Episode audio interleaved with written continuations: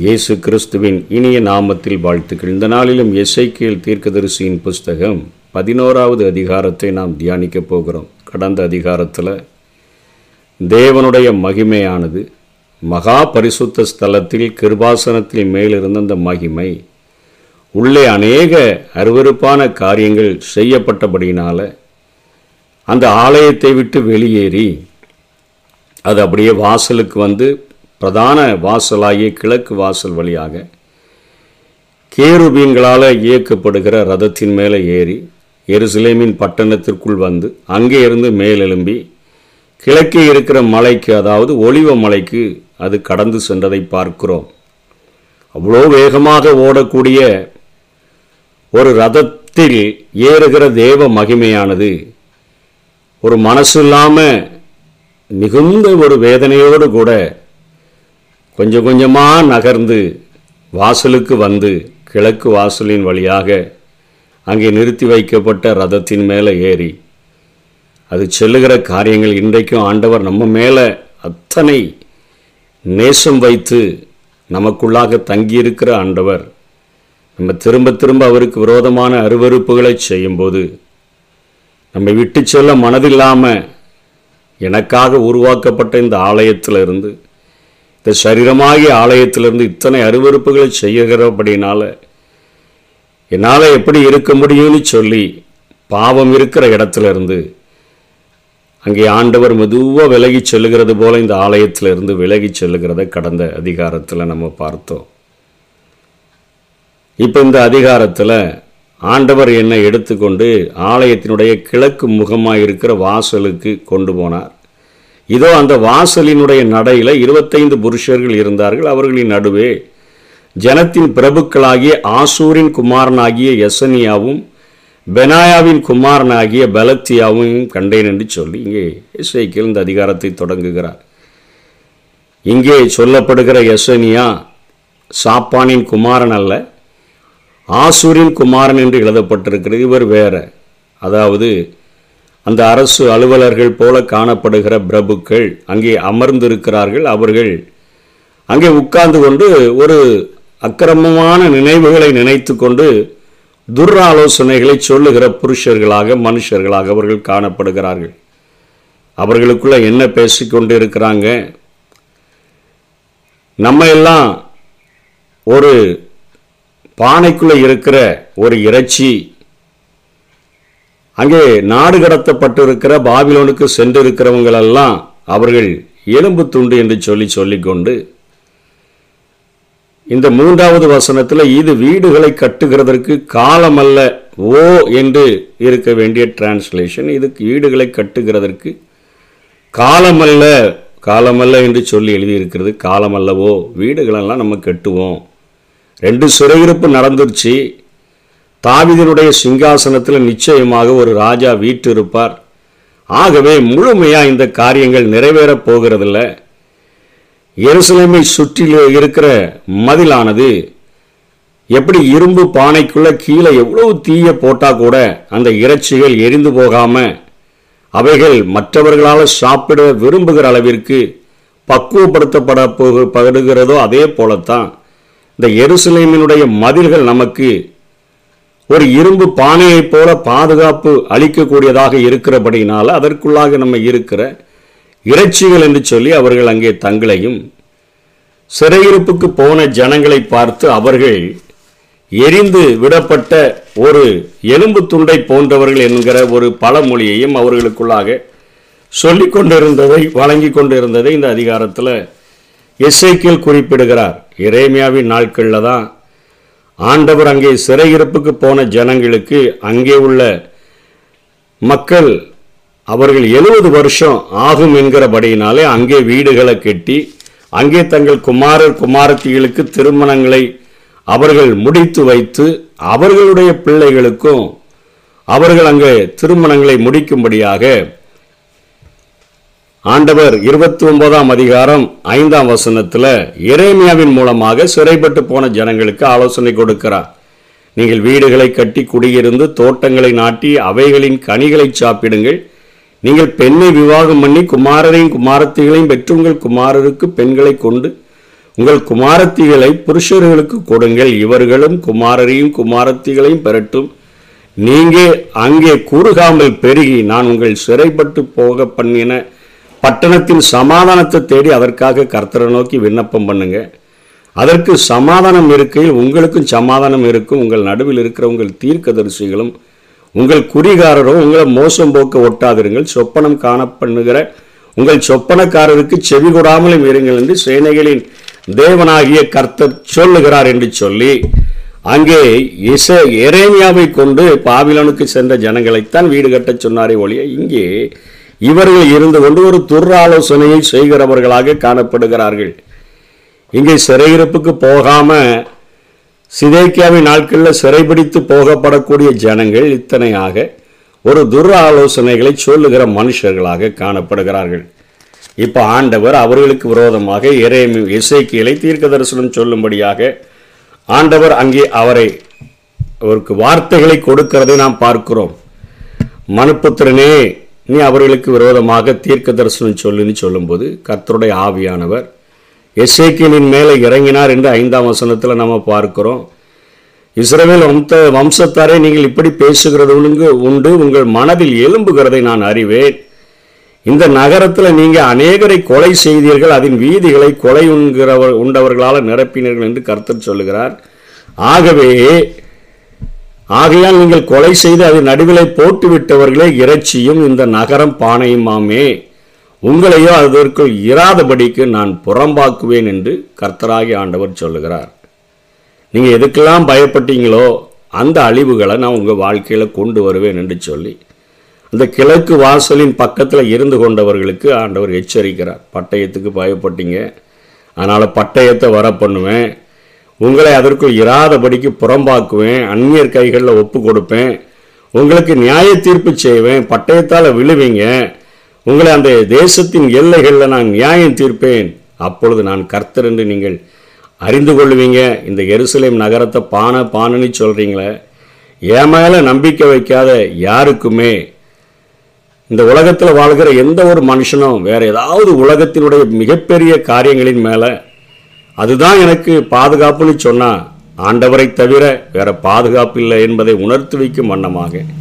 இங்கே எசேக்கியலை கொண்டு ஆண்டவர் எச்சரிக்கிறார். கர்த்தர் வீட்டை கட்டாராகில் கட்டுகிறவர்களின் பிரயாசம் விருதா கர்த்தர் நகரத்தை காவாராகில் காவலாளிகளும் இழுத்திருப்பது விருதானி படிக்கிறோமே.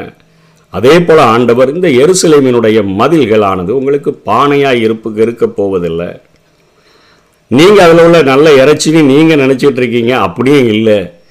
நான் உங்களை இந்த தேசத்தினுடைய எல்லைகளில் நான் நியாயம் தீர்ப்பேன் என்று ஆண்டவர் சொல்கிறதை பார்க்கிறோம். காரணம் நீங்கள் என் கட்டளைகளின்படி நடக்கலை என் நியாயங்களின்படி செய்யலை.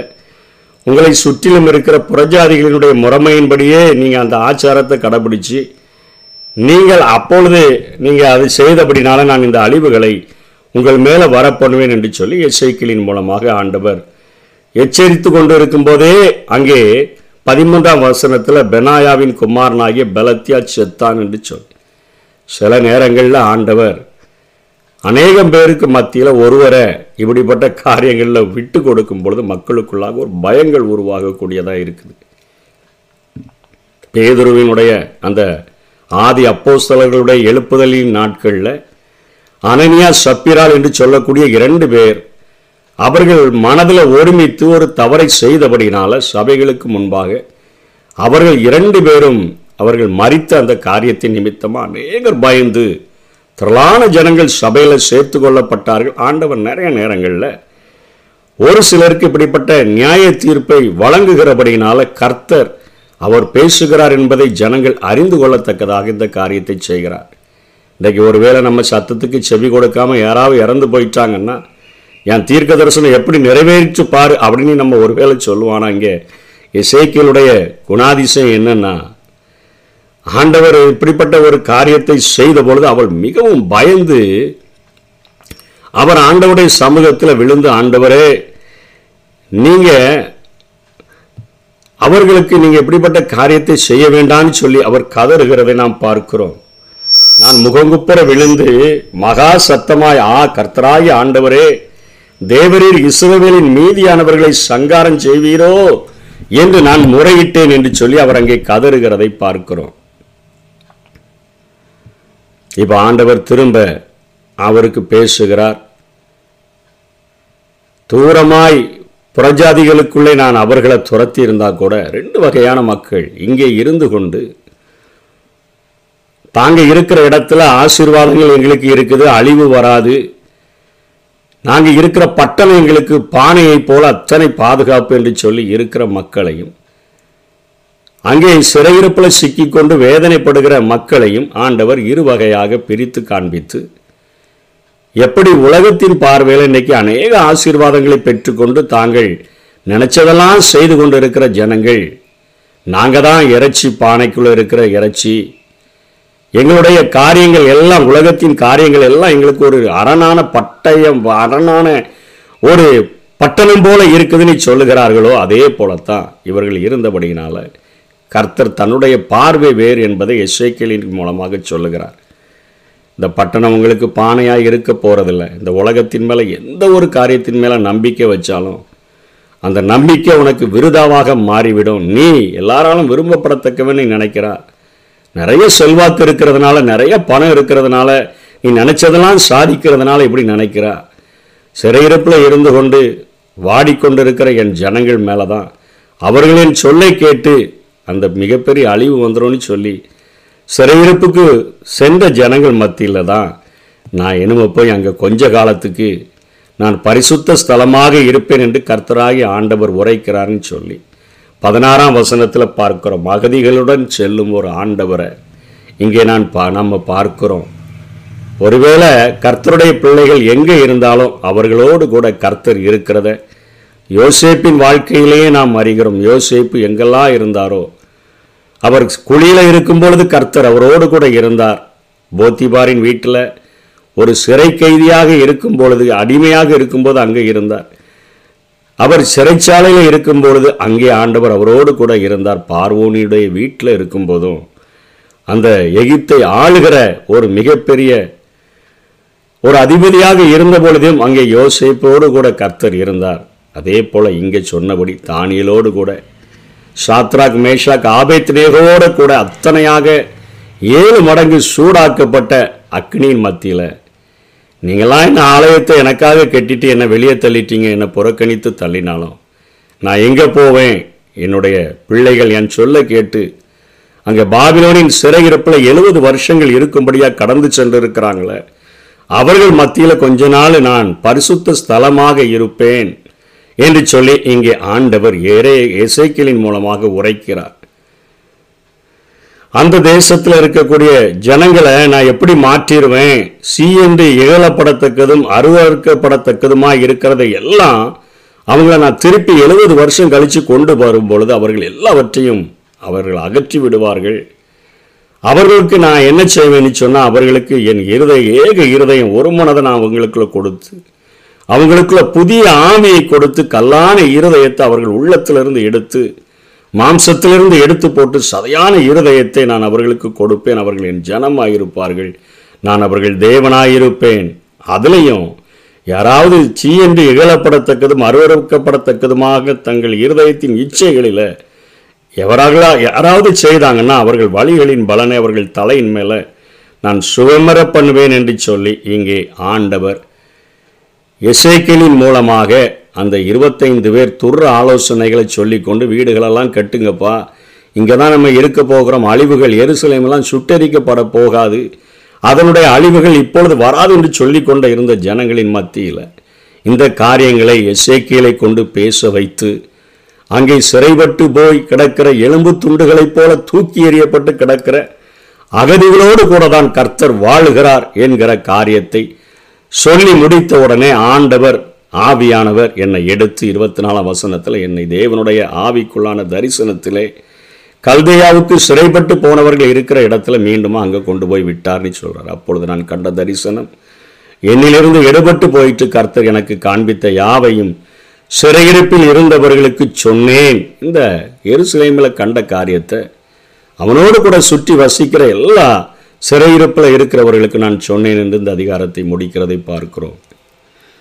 உலகத்தின் மேலே நம்பிக்கை வைத்து கர்த்தரை அசட்டை பண்ணி தள்ளி விடுகிற எந்த ஒரு மனுஷனும் இந்த உலகத்தில் நான் எல்லாவற்றிலும் பாதுகாப்பை பெற்றிருக்கிறேன். உலகம் என்னை அங்கீகரிக்கிறது. நான் தான் எல்லாருக்கும் விரும்பப்படத்தக்கவன்.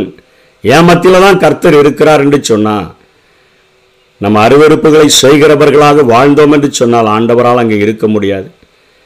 அவர் தயங்கி தயங்கி தயங்கி அங்கே வெளியேறி அவருடைய பிள்ளைகள் எங்கே இருக்கிறார்களோ அவர்கள் சொல் கேட்டு இருக்கிற ஜனங்கள் எங்கே இருக்கிறார்களோ அது கல்தையாவாக இருந்தாலும் சரி பாபிலோனி அரசாக இருந்தாலும் சரி அந்த ஜனங்களோடு கூட வாசம் பண்ணி அவர்களோடு கூட உலாவி அவர்கள் தேவனாய் இருக்க விரும்புகிறார். அங்கே அவர்களை ஆசீர்வதிக்க விரும்புகிறார். அவர்களை பரிசுத்த சந்ததியாக உருவாக்க நினைக்கிறார் என்கிற காரியத்தை இந்த செய்தியை இங்கே இசைக்கில் சொல்லுகிறார். அதே போல் இந்த உலகத்தில் வாழ்கிற நாம். ஆண்டவர் மேலே நம்பிக்கை வச்சு ஒரே வேளை நாங்கள் சிறையிருப்பில் வாழ்கிறவர்களைப் போல எங்கள் இருதயத்தில் நினைக்கிறதெல்லாம் நடக்காமல் இருந்தாலும் அகதிகளைப் போல காணப்பட்டாலும் நீர் எங்களோடு கூட வாசம் பண்ணுகிறீர். எங்களை ஆசீர்வதிப்பதற்காகவே எங்களோடு கூட இருக்கிறீர் என்கிற நம்பிக்கையோடு கூட ஆண்டவரை தொழுது கொண்டோம் என்று சொன்னால் இந்த அதிகாரத்தில் சொல்லப்பட்ட ஆசீர்வாதங்கள் நம்மேல் வந்து அமரும் கர்த்தர் தாமே நம்மை ஆசீர்வதிப்பாராக. ஆமே பலனே எளியவரின் திடனே. ஏழைகளின் பலனே எளியவரின் திடனே. புயல் காட்டிலே என் புகலிடமே.